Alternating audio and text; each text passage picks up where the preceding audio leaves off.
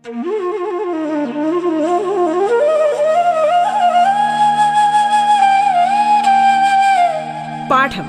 കേട്ടു പഠിക്കാൻ radio കേരളയിലൂടെ.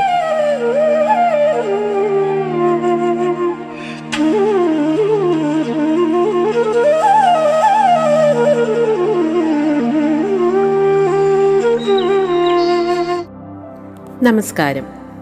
Radio കേരളയുടെ പാഠം എന്ന പരിപാടിയിൽ ഇന്ന് നാം ശ്രവിക്കുന്നത് ഒൻപതാം സ്റ്റാൻഡേർഡ് ജീവശാസ്ത്രം വിഷയത്തിൽ രണ്ടാം അധ്യായമായ ആഹാരം അന്നപഥത്തിൽ എന്ന പാഠഭാഗത്തിന്റെ രണ്ടാം ഭാഗമാണ്. ഞാൻ Saritha Gopal Thiruvananthapuram തൈക്കാടുള്ള government model boys higher secondary സ്കൂളിലെ ജീവശാസ്ത്രം അധ്യാപികയാണ്. നാം കഴിഞ്ഞ പാഠഭാഗത്തിൽ ദഹനപ്രക്രിയയെക്കുറിച്ചാണ് പറഞ്ഞുകൊണ്ടിരുന്നത്. ദഹനപ്രക്രിയയിൽ ദഹനപഥത്തിന്റെ ആദ്യ ഭാഗമായ വായിലും അന്നനാളത്തിലും ആമാശയത്തിലും വെച്ച് എന്താണ് ആഹാരത്തിന് സംഭവിക്കുന്നത് എന്ന് നാം കണ്ടു കഴിഞ്ഞു. ഇന്ന് നാം തുടങ്ങുന്നത് ചെറുകുടലിൽ നിന്നാണ്. ആഹാരം ചെറുകുടലിലെത്തുമ്പോൾ എന്താണ് സംഭവിക്കുന്നത്? ആമാശയം വരെ എത്തിയപ്പോൾ ദഹന പ്രക്രിയ പൂർത്തിയായിരുന്നോ? ഇല്ല നാം കണ്ടതാണ് ദഹനം പൂർത്തിയായിട്ടില്ല. ചെറുകുടലിന്റെ ആദ്യമായ ആദ്യ ഭാഗമായ പക്വാശയത്തിലെത്തുമ്പോൾ അവിടെ എന്താണ് സംഭവിക്കുന്നത് എന്ന് നമുക്ക് നോക്കാം. കഴിഞ്ഞ ക്ലാസ്സിൽ നമ്മൾ അതിന്റെ ഒരു ചെറിയ ഭാഗം പഠിച്ചതാണ്. അതായത് ആമാശയത്തിനോടടുത്ത് കാണുന്ന ഗ്രന്ഥിയായ കരൾ. നമ്മുടെ ശരീരത്തിലെ ഏറ്റവും വലിയ ഗ്രന്ഥിയായ കരൾ ഉൽപ്പാദിപ്പിക്കുന്ന പിത്തരസം എത്തപ്പെടുന്നത് പക്വാശയത്തിലാണ്. പിത്തരസം കരൾ ഉൽപ്പാദിപ്പിച്ച് സംഭരിച്ചിരിക്കുന്നത് പിത്താശയത്തിലാണ്. കരലിനോട് ചേർന്ന് കാണപ്പെടുന്ന പിത്താശയത്തിൽ അത് സംഭരിക്കുന്നു. പിന്നീട് അവിടെ നിന്നും ഒരു കുടലിലൂടെ പക്വാശയത്തിലെത്തുന്നു. പക്വാശയത്തിലെത്തുമ്പോൾ എന്താണ് ഈ പിത്തരസത്തിന്റെ ധർമ്മം? പിത്തരസത്തിൽ പ്രത്യേകിച്ച് എൻസൈമുകൾ ഒന്നും തന്നെ ഇല്ലെങ്കിൽ പോലും അവ കൊഴുപ്പിനെ ചെറു കണികകളാക്കാൻ സഹായിക്കുകയും ഭക്ഷണത്തെ ക്ഷാര സ്വഭാവമുള്ളതാക്കി മാറ്റുകയും ചെയ്യുന്നു. ഇത് നാം കഴിഞ്ഞ ക്ലാസ്സിൽ പഠിച്ചതാണ്. Liver secretes bile which is stored in the gallbladder and it is secreted into the duodenum, which is the first part of the small intestine. Bile doesn't contain any enzyme, even then, it helps in the digestion of fat. How? It breaks down the fat molecules into smaller particles. It is known as emulsification of fat, and it also makes the food alkaline. കരളിനോടടുത്ത് തന്നെ അല്ലെങ്കിൽ ആമാശയത്തോട് ചേർന്ന് കാണപ്പെടുന്ന മറ്റൊരു ഗ്രന്ഥിയാണ് ആഗ്നേയ ഗ്രന്ഥി അഥവാ pancreas. ദഹന പ്രക്രിയയിൽ പ്രക്രിയയിൽ വളരെ വലിയൊരു പങ്കാണ് ആഗ്നേയ ഗ്രന്ഥിക്കുള്ളത് ആഗ്നേയ ഗ്രന്ഥി ഉൽപ്പാദിപ്പിക്കുന്ന ആഗ്നേയരസം. ആഗ്നേയരസവും പിത്തരസവും ഒരുമിച്ചാണ് പക്വാശയത്തിൽ എത്തുന്നത്. എപ്രകാരം? ഇവ രണ്ടും ഒരു പൊതുകുഴലിലൂടെയാണ് പക്വാശയത്തിലേക്ക് സ്രവിക്കപ്പെടുന്നത്. ആഗ്നേയരസത്തിൽ മൂന്ന് എൻസൈമുകളാണ് കാണപ്പെടുന്നത്. Pancreatic amylase trypsin pancreatic lipase. ഇവയുടെ ധർമ്മം നമുക്കൊന്ന് നോക്കാം. പാൻക്രിയാറ്റിക് അമിലേസ് അന്നജത്തെ മാൾട്ടോസാക്കി മാറ്റാൻ സഹായിക്കുന്നു. അന്നജത്തെ മാൾട്ടോസാക്കി മാറ്റുന്ന മറ്റൊരു എൻസൈം നമ്മൾ മുന്നേ കൂട്ടി പഠിച്ചിരുന്നു. ഏതാണെന്ന് ഓർമ്മയുണ്ടോ? വായിൽ ഉമിനീരിൽ ഉള്ള സലൈവറി അമിലേസ് സലൈവറി അമിലേസും അന്നജത്തെ ഭാഗികമായി മാൾട്ടോസ് ആക്കുന്നു എന്ന് നമ്മൾ കണ്ടിരുന്നു. എന്നാൽ ഇവിടെ ചെറുകുടലിൽ അന്നജത്തെ പാൻക്രിയാറ്റിക് എമിലിസ് പൂർണമായും മാൾട്ടോസ് ആക്കി മാറ്റുന്നു. പക്വാശയത്തിൽ വെച്ച് അന്നജത്തെ പൂർണമായും മാൾട്ടോസ് ആക്കി മാറ്റുന്നു. ആഗ്നേയരസത്തിൽ തന്നെയുള്ള ട്രിപ്സിൻ പ്രോട്ടീനിനെ പെപ്റ്റൈഡുകളാക്കി മാറ്റുന്നു. സങ്കീർണ ഘടനയുള്ള പ്രോട്ടീനിനെ ലഘുഘടനയുള്ള പെപ്റ്റൈഡ് തന്മാത്രകളാക്കി മാറ്റുന്നു. കൂടാതെ പാൻക്രിയാറ്റിക് ലിപ്പേസ് എന്ന് പറഞ്ഞ എൻസൈം കൊഴുപ്പിനെ ഫാറ്റി ആസിഡും ഗ്ലിസറോളുമാക്കി മാറ്റുന്നു. ഇതിന് സഹായിച്ചത് നമ്മുടെ കരളിൽ ഉണ്ടായിരുന്ന ഉണ്ടായ പിത്തരസം. പിത്തരസം എന്താണ് ചെയ്തത് ആദ്യം?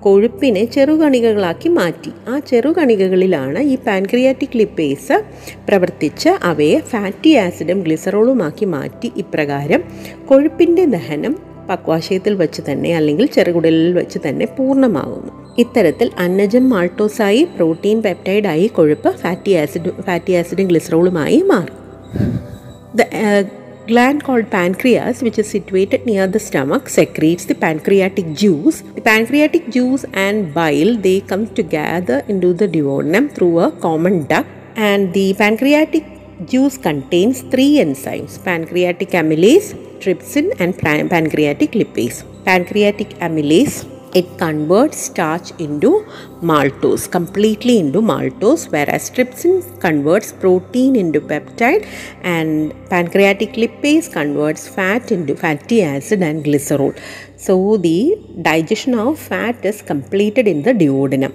fat is completely digested into fatty acid and glycerol ഇതിനുശേഷം ആഹാരം ചെറുകുടലിലൂടെ മുന്നോട്ട് നീങ്ങുമ്പോൾ നാം നേരത്തെ കണ്ടതാണ് ചെറുകുടൽ എന്ന് പറയുന്നത് അഞ്ച് മുതൽ ആറ് മീറ്റർ വരെ നീളമുള്ളൊരു കുടലാണ് ഇത് അനേകം മടക്കുകളായാണ് നമ്മുടെ ഉദരാശയത്തിൽ കാണപ്പെടുന്നത്. ഇതിലൂടെ വളരെ പതുക്കെ മാത്രമേ ആഹാരം മുന്നോട്ട് നീങ്ങുകയുള്ളൂ. ആഹാരം മുന്നോട്ട് നീങ്ങുന്ന സമയത്ത് ചെറുകുടലിന്റെ ഭിത്തിയിലുള്ള ഗ്രന്ഥികൾ ഉൽപ്പാദിപ്പിക്കുന്ന ആന്ധ്രരസം ആന്ധ്രരസം ദഹനത്തിന് വലിയൊരു പങ്ക് വഹിക്കുന്നുണ്ട്. ആന്ധ്രരസത്തിൽ വളരെ വ്യത്യസ്തങ്ങളായ പല എൻസൈമുകളും കാണപ്പെടുന്നുണ്ട്. അവയിൽ ചിലത് മാൾട്ടോസിനെയും പാലിലുള്ള ലാക്ടോസിനെയും നമ്മുടെ ഫലവർഗങ്ങളിൽ കാണുന്ന പഞ്ചസാരയായ സൂക്രോസിനെയും ദഹിപ്പിച്ച് പൂർണമായും ദഹിപ്പിച്ച് ഗ്ലൂക്കോസാക്കി മാറ്റുന്നു. ഗ്ലൂക്കോസ് ഫ്രക്ടോസ് ഗാലക്ടോസ് എന്നീ മൂന്ന് ലഘുഘടകങ്ങളാക്കി മാറ്റുന്നു. ഒരിക്കൽ കൂടെ പറയാം.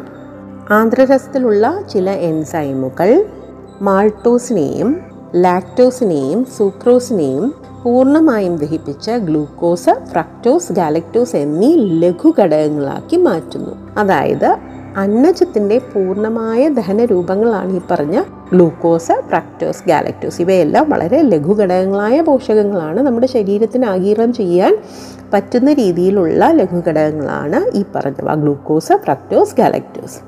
മറ്റൊരു വിഭാഗം എൻസൈമുകൾ പെപ്റ്റൈഡുകളെ അമിനോ ആസിഡുകളാക്കി മാറ്റുന്നു. അതായത് പ്രോട്ടീനിന്റെ പൂർണമായ ദഹനം ഇവിടെ നടക്കുന്നു. പ്രോട്ടീനിന്റെ ദഹനം പൂർത്തിയാകുന്നു. ഏത് രൂപത്തിലേക്ക് മാറുന്നു അവ? അമിനോ ആസിഡുകളായി മാറുന്നു.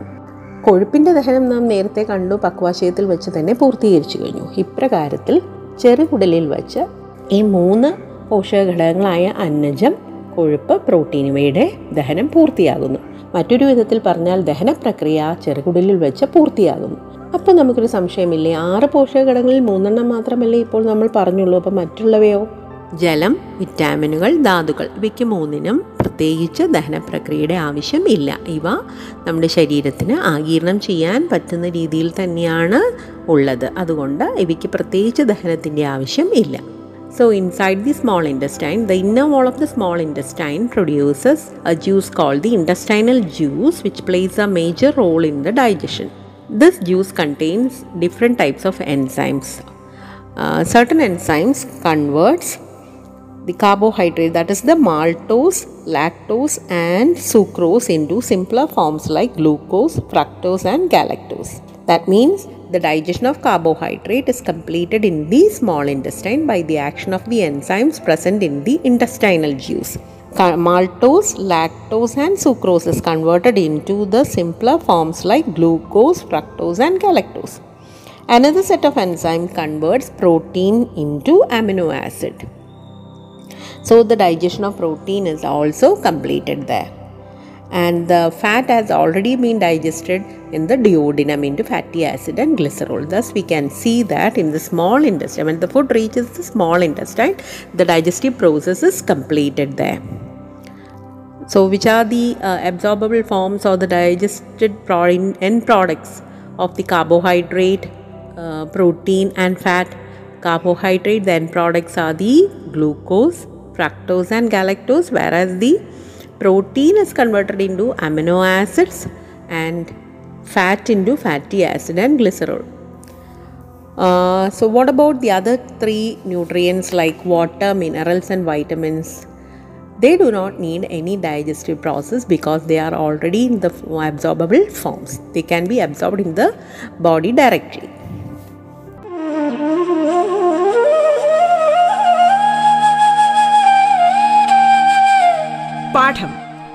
പഠിക്കാൻ റേഡിയോ കേരളയിലൂടെ. പാഠത്തിൽ ഇനി ഇടവേള.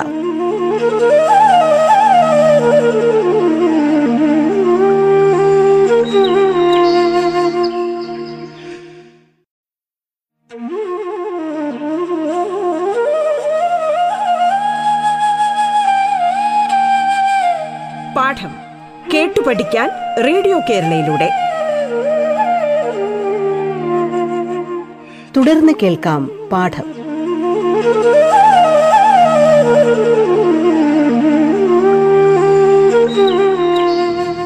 റേഡിയോ കേരളയുടെ പാഠം എന്ന പരിപാടിയിൽ ഇന്ന് നാം ശ്രവിക്കുന്നത് ഒൻപതാം സ്റ്റാൻഡേർഡ് ജീവശാസ്ത്ര വിഷയത്തിൽ രണ്ടാം അധ്യായമായ ആഹാരം അന്നപഥത്തിൽ എന്ന പാഠഭാഗത്തിന്റെ രണ്ടാം ഭാഗമാണ്. ഇത്തരത്തിൽ ദഹനം പൂർത്തിയായതിന് ശേഷം അടുത്തതായി ആഗീരണം ആരംഭിക്കുന്നു. അതായത് ചെറുകുടലിൽ വെച്ച് തന്നെയാണ് ആഗീരണം ആരംഭിക്കുന്നത്. ചെറുകുടലിന്റെ ഉൾഭിത്തിയിൽ വിരലുകളുടെ ആകൃതിയിൽ വളരെ സൂക്ഷ്മങ്ങളായ ചില ഭാഗങ്ങൾ കാണപ്പെടുന്നു. ഇവയെ വില്ലസുകൾ എന്ന് പറയുന്നു.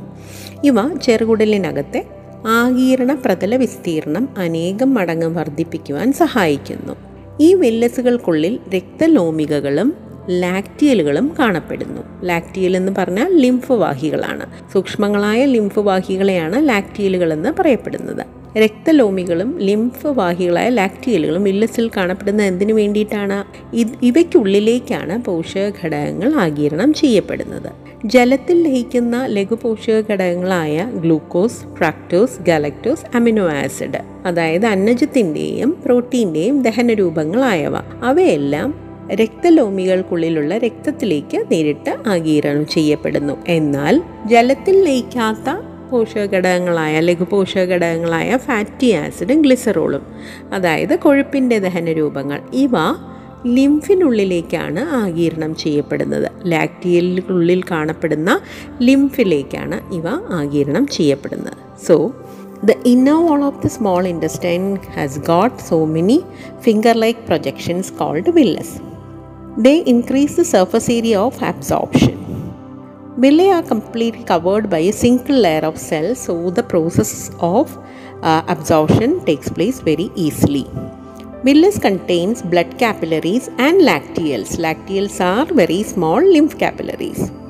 Water soluble nutrients like glucose, fructose, galactose, and am- amino acids are absorbed directly into the blood contained in the uh, blood capillaries.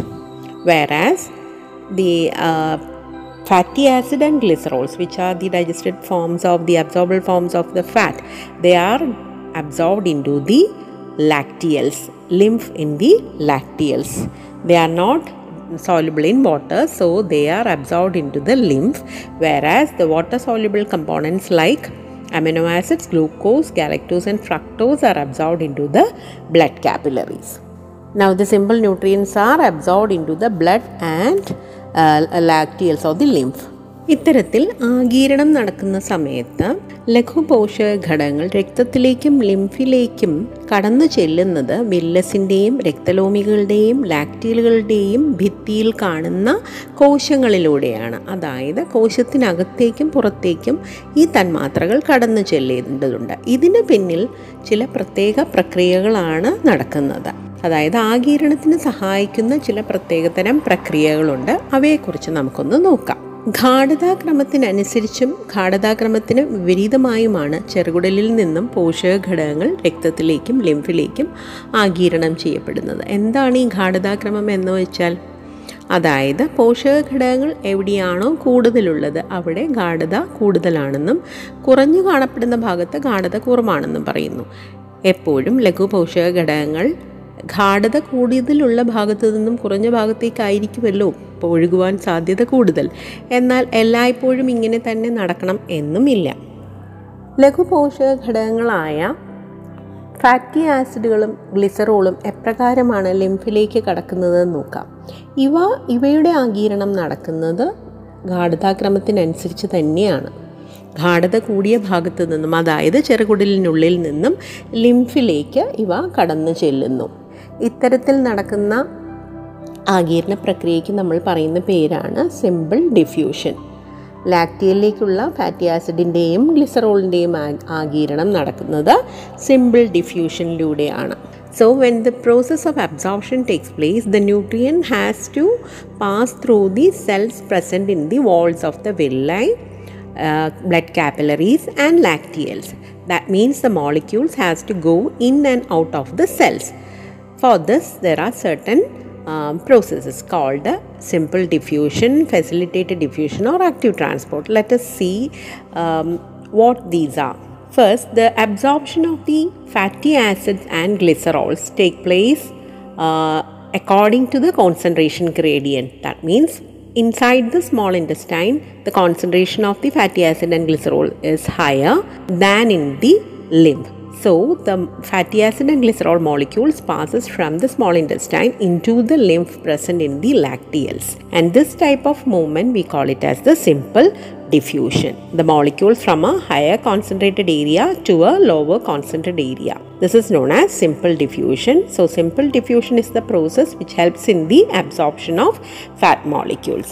എന്നാൽ ഗ്ലൂക്കോസ് കാലക്ടോസ് ഫ്രക്ടോസ് അമിനോ ആസിഡുകൾ. ഇവയുടെ ആഗീരണം നടക്കുന്നത് സിമ്പിൾ ഡിഫ്യൂഷനിലൂടെയല്ല മറിച്ച് ഫെസിലിറ്റേറ്റഡ് ഡിഫ്യൂഷൻ എന്ന പ്രക്രിയയിലൂടെയാണ്.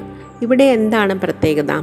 ഇവയും ഗാഠതാക്രമത്തിനനുസരിച്ച് തന്നെയാണ് ആഗീരണം നടക്കുന്നത്. അതായത് ഗാഠത കൂടിയ ഭാഗത്തു നിന്നും കുറഞ്ഞ ഭാഗത്തേക്കാണ് ഇവയുടെ ആഗീരണം സാധാരണ നടക്കുന്നത് എങ്കിൽ പോലും ഈ ആകീർണ പ്രക്രിയയ്ക്ക് ചില പ്രോട്ടീനുകളുടെ സഹായം ആവശ്യമാണ്. അതായത് കോശസ്തരത്തിൽ കാണപ്പെടുന്ന ചില പ്രോട്ടീനുകളുടെ സഹായത്തോടു കൂടിയാണ്. അവയെ നമ്മൾ വാഹക പ്രോട്ടീനുകൾ എന്ന് പറയുന്നു. അവയുടെ സഹായത്തോടു കൂടിയാണ് ഈ ലഘുപോഷക ഘടകങ്ങൾ രക്തത്തിനുള്ളിലേക്ക് കടന്നു ചെല്ലുന്നത്. ഇത്തരത്തിലുള്ള ആകീർണ പ്രക്രിയയ്ക്ക് നമ്മൾ പറയുന്ന പേരാണ് facilitated diffusion. That is the absorption of uh, certain molecules like the glucose, fructose, galactose, and amino acids. They take place through the process called a facilitated diffusion. That means they need the help of a protein, special protein present in the cell membrane. So, the diffusion of these molecules takes place with the help of uh, special proteins present in the cell membrane, and this type of absorption we call it as the facilitated diffusion. എന്നാൽ ജലത്തിന്റെ ആഗീരണം നടക്കുന്നത് osmosis എന്ന പ്രക്രിയയിലൂടെയാണ്. അതായത് ജലതന്മാത്രകൾ ഗാഠത കൂടിയ ഭാഗത്തു നിന്നും കുറഞ്ഞ ഭാഗത്തേക്ക് ഒരു അർത്ഥധാര്യ സ്ഥലത്തിലൂടെ ചലിക്കുന്നു. ഇവിടെ അർത്ഥധാര്യ സ്ഥലം എന്ന് പറയുന്നത് കോശസ്ഥലം തന്നെയാണ്. ഇവയിലൂടെ ജലതന്മാത്രകളുടെ ചലനത്തിന് പറയുന്ന പേരാണ് ഓസ്മോസിസ്. ഈ പ്രക്രിയ ജലതന്മാത്രകൾക്ക് മാത്രം ബാധകമാണ്. The absorption of water molecules take place through a process called osmosis. What is osmosis? It is the movement of water molecules from a region of high concentration to a region of lower concentration across a semi permeable membrane. The cell membrane is the semi permeable membrane here. എന്നാൽ ചില സമയങ്ങളിൽ ഗാഠതാക്രമത്തിനെതിരെയും ഈ പറഞ്ഞ ആകിരണം സംഭവിക്കാറുണ്ട് അതെപ്പോഴാണ് നാം ഈ കണ്ട ഗ്ലൂക്കോസും ലവണങ്ങളും ഇവ നമ്മുടെ ശരീരത്തിന് വളരെ അത്യാവശ്യമാണ് അവ ഒരിക്കലും നമുക്ക് പുറത്തേക്ക് ആവശ്യമില്ലാതെ കളയാൻ സാധ്യമല്ല ചില സമയങ്ങളിൽ ചെറുകുടലിനുള്ളിൽ ഇവയുടെ ഗാഠത കുറവാണെങ്കിൽ പോലും ഇവ ആഗീരണം ചെയ്യപ്പെടേണ്ടതുണ്ട്. അത്തരം സന്ദർഭങ്ങളിൽ നടക്കുന്ന ആഗീരണ പ്രക്രിയയ്ക്ക് സഹായിക്കുന്നത് ആക്റ്റീവ് ട്രാൻസ്പോർട്ട് എന്ന പ്രക്രിയയാണ്. ആക്റ്റീവ് ട്രാൻസ്പോർട്ട് എന്ന് പറയുമ്പോൾ തന്നെ അതിൽ എന്ത് വരണം? ഊർജം ഉണ്ടാവണം. ആക്റ്റീവ് എന്ന് കേൾക്കുമ്പോൾ തന്നെ ഊർജത്തിന്റെ എന്താണ് സാന്നിധ്യം നമുക്ക് മനസ്സിലാക്കാം. അപ്പോൾ ഈ ഊർജത്തിന്റെ സഹായത്തോടു കൂടി ഗ്ലൂക്കോസും ലവണങ്ങളും ചെറുകുടലിനുള്ളിൽ നിന്നും രക്തത്തിലേക്ക് ആഗിരണം ചെയ്യപ്പെടുന്ന പ്രക്രിയയാണ് active transport that means sometimes the concentration of glucose and salt will be lower in the small intestine even then we have to absorb it in such circumstances absorption takes place with the help of energy uh, this type of absorption we call it as the active transport. That means molecules are absorbed from a region of lower concentration to a region of higher concentration by utilizing energy with the help of certain carrier proteins. This process is known as active transport. So, the absorption of glucose and salt sometimes takes place through the active transport. അതായത് active ട്രാൻസ്പോർട്ടിലൂടെയാണ് ചില സന്ദർഭങ്ങളിൽ ഗ്ലൂക്കോസും ലവണങ്ങളും ആഗിരണം ചെയ്യപ്പെടുന്നത് ഇവിടെ ഊർജത്തിന്റെ സഹായം കൂടാതെ ചില പ്രത്യേക വാഹക പ്രോട്ടീനുകളുടെ സഹായവും ആവശ്യമാണ് ചുരുക്കി പറഞ്ഞാൽ ആഗീരണ പ്രക്രിയയെ സഹായിക്കുന്ന മൂന്ന് സംവിധാനങ്ങൾ ഏതെല്ലാമാണ്? മൂന്ന് പ്രക്രിയകൾ ഏതെല്ലാമാണ്? Diffusion simple diffusion active transport. ഈ മൂന്നിലൂടെയും ഏതെല്ലാം ലഘു ഘടകങ്ങളാണ് ആഗീരണം ചെയ്യപ്പെടുന്നത് ഒന്ന് ഒരിക്കൽ കൂടി നിങ്ങൾ ടെക്സ്റ്റിലൂടെ ഒന്ന് വായിച്ച് നോക്കേണ്ടതാണ്. ലഘുഘടകങ്ങളുടെ ആഗീരണത്തിന് ശേഷമുള്ള ദഹനാവശിഷ്ടങ്ങൾ തുടർന്ന് വൻകുടലിലേക്ക് നീങ്ങുന്നു. ചെറുകുടലിൽ വെച്ച് ആഗീരണം ചെയ്യപ്പെട്ടതിന് ശേഷവും ബാക്കിയാവുന്ന ഭൂരിഭാഗം ലവണങ്ങളും ജലവും വൻകുടലിൽ വെച്ചാണ് ആഗീരണം ചെയ്യപ്പെടുന്നത്. വൻകുടലിൽ തന്നെ ചില ഉപകാരികളായ ബാക്ടീരിയകളുണ്ട്. അവ വിറ്റാമിൻ കെ പോലെയുള്ള പദാർത്ഥങ്ങൾ ഉൽപ്പാദിപ്പിക്കുന്നു. ഇവയുടെ ആഗീരണവും വൻകുടലിൽ വെച്ച് നടത്തുടർന്ന് മലാശയത്തിൽ ശേഖരിക്കപ്പെടുന്ന ദഹനാവശിഷ്ടങ്ങൾ മലദ്വാരത്തിലൂടെ പുറന്തള്ളപ്പെടുന്നു. ഇത്തരത്തിൽ ദഹനപ്രക്രിയ പൂർണമാകുവാൻ വേണ്ടി നാല് മുതൽ അഞ്ച് മണിക്കൂർ വരെയാണ് സമയം എടുക്കുന്നത്. So after the absorption of the simple forms of the nutrients the digestive vase move to the large intestine a major portion of the salts and water left after the absorption in the small intestine are actually absorbed in the large intestine and there are certain helpful bacteria present in the large intestine which will uh, help in the production of vitamin K and the uh, absorption of these also takes place in the large intestine. Subsequently, the waste stored in the rectum are eliminated out through the anus. So, the process of digestion completes in about 4 to 5 hours. So, we have to regulate the intake of food accordingly. അപ്പോൾ നമ്മൾ ആഹാരം ആ, എങ്ങനെയാണ് കഴിക്കേണ്ടത് എന്നുള്ളതിന്റെ ഏകദേശം ഒരു ധാരണ ഇതിൽ നിന്നും കുഞ്ഞുങ്ങൾക്ക് മനസ്സിലായി കാണും. ഇനിയൊന്ന് ചോദിക്കട്ടെ അപ്പോൾ നമ്മൾ കഴിക്കുന്ന ആഹാരത്തിൽ ദഹിക്കപ്പെടാത്ത നാരുകൾ പോലെയുള്ള വസ്തുക്കൾ കാണപ്പെടുമല്ലോ. പച്ചക്കറികളിലും ധാന്യങ്ങളിലും മറ്റുമെല്ലാം അനേകം നാരുകൾ കാണപ്പെടും. ഇവ എന്താണ് ചെയ്യുന്നത്? ഇവ നമുക്ക് ആവശ്യമാണോ? ഇവ ദഹനത്തിന് വിധേയമാകുന്നുണ്ടോ? ഇല്ല. നാരുകൾ പോലെയുള്ള വസ്തുക്കൾ ദഹനത്തിന് വിധേയമാകുന്നില്ല എങ്കിൽ പോലും ഇവ നമ്മുടെ ആഗീരണ പ്രക്രിയയെ സഹായിക്കുകയും അതുപോലെ തന്നെ മലവിസർജനം സുഗമമാക്കുവാനും ദഹന വ്യവസ്ഥയുടെ ആരോഗ്യം കാത്തു സൂക്ഷിക്കാനും കാത്തു സൂക്ഷിക്കുവാനും സഹായിക്കും. അതിനാൽ നാരുകളും നമ്മുടെ ഭക്ഷണത്തിൽ ഉൾപ്പെടുത്തേണ്ടത് വളരെ അത്യാവശ്യമാണ്. Certain you know certain uh, vegetables and cereals contain certain uh, fibers these fibers they do not undergo digestion but they help in the absorption process and they ease defecation and thus protects the health of the digestive system so our motto should be health through food ആരോഗ്യത്തിന് ആരോഗ്യകരമായ ഭക്ഷണം ആവശ്യമാണ് എന്നതാണ് നാം ഇതിൽ നിന്നും മനസ്സിലാക്കേണ്ടത് ഇപ്പോൾ ദഹന വ്യവസ്ഥയെക്കുറിച്ചും ദഹന പ്രക്രിയയെക്കുറിച്ചും ആഗിരണ പ്രക്രിയയെക്കുറിച്ചും ഏകദേശം ഒരു ധാരണ കൈവന്നില്ലേ? അങ്ങനെയെങ്കിൽ ദഹന വ്യവസ്ഥയുടെ ആരോഗ്യത്തെ നാം എങ്ങനെയെല്ലാമാണ് അല്ലെങ്കിൽ നമ്മുടെ ആരോഗ്യത്തെ നാം എങ്ങനെയെല്ലാമാണ് കാത്തു സൂക്ഷിക്കേണ്ടത്? രുചി മാത്രം പരിഗണിച്ച് നാം ഭക്ഷണം തിരഞ്ഞെടുക്കുകയാണെങ്കിൽ അതിൽ എന്തെല്ലാമാണ് ദോഷങ്ങൾ? അത്തരത്തിൽ നാം ഭക്ഷണം തിരഞ്ഞെടുക്കുമ്പോൾ ആ ഭക്ഷണത്തിൽ മിക്കപ്പോഴും നമുക്ക് ആവശ്യമായ പല പോഷക ഘടകങ്ങളും ഉൾപ്പെടാറില്ല. കൂടാതെ എണ്ണയിൽ വറുത്ത ഭക്ഷണ പദാർത്ഥങ്ങളുടെ അമിതോപയോഗം നമ്മുടെ ആരോഗ്യത്തെ ഹാനികരമായി ബാധിക്കുന്നു. കോള പോലുള്ള പാനീയങ്ങളുടെ സ്ഥിര ഉപയോഗവും നിറത്തിനും രുചിക്കും വേണ്ടി പല രാസവസ്തുക്കൾ ഉപയോഗിച്ച ജങ്ക് ഫുഡ് ഫാസ്റ്റ് ഫുഡ് ഇവയുടെ ഉപയോഗവും നമ്മുടെ ആരോഗ്യത്തെ ഹാനികരമായി ബാധിക്കുന്നു. അതിനാൽ ആരോഗ്യപരമായ ഭക്ഷണശീലങ്ങൾ തിരിച്ചറിഞ്ഞ് നാം ജീവിതത്തിൽ അവ അനുവർത്തിക്കേണ്ടതിന്റെ ആവശ്യകത കുഞ്ഞുങ്ങൾക്ക് മനസ്സിലായല്ലോ?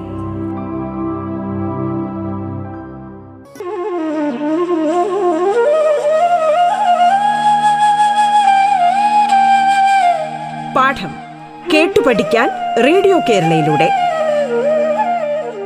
പാഠത്തിന്റെ ഇന്നത്തെ അധ്യായം പൂർണമാകുന്നു. ഇനി അടുത്ത ദിവസം കേൾക്കാം. നമസ്കാരം.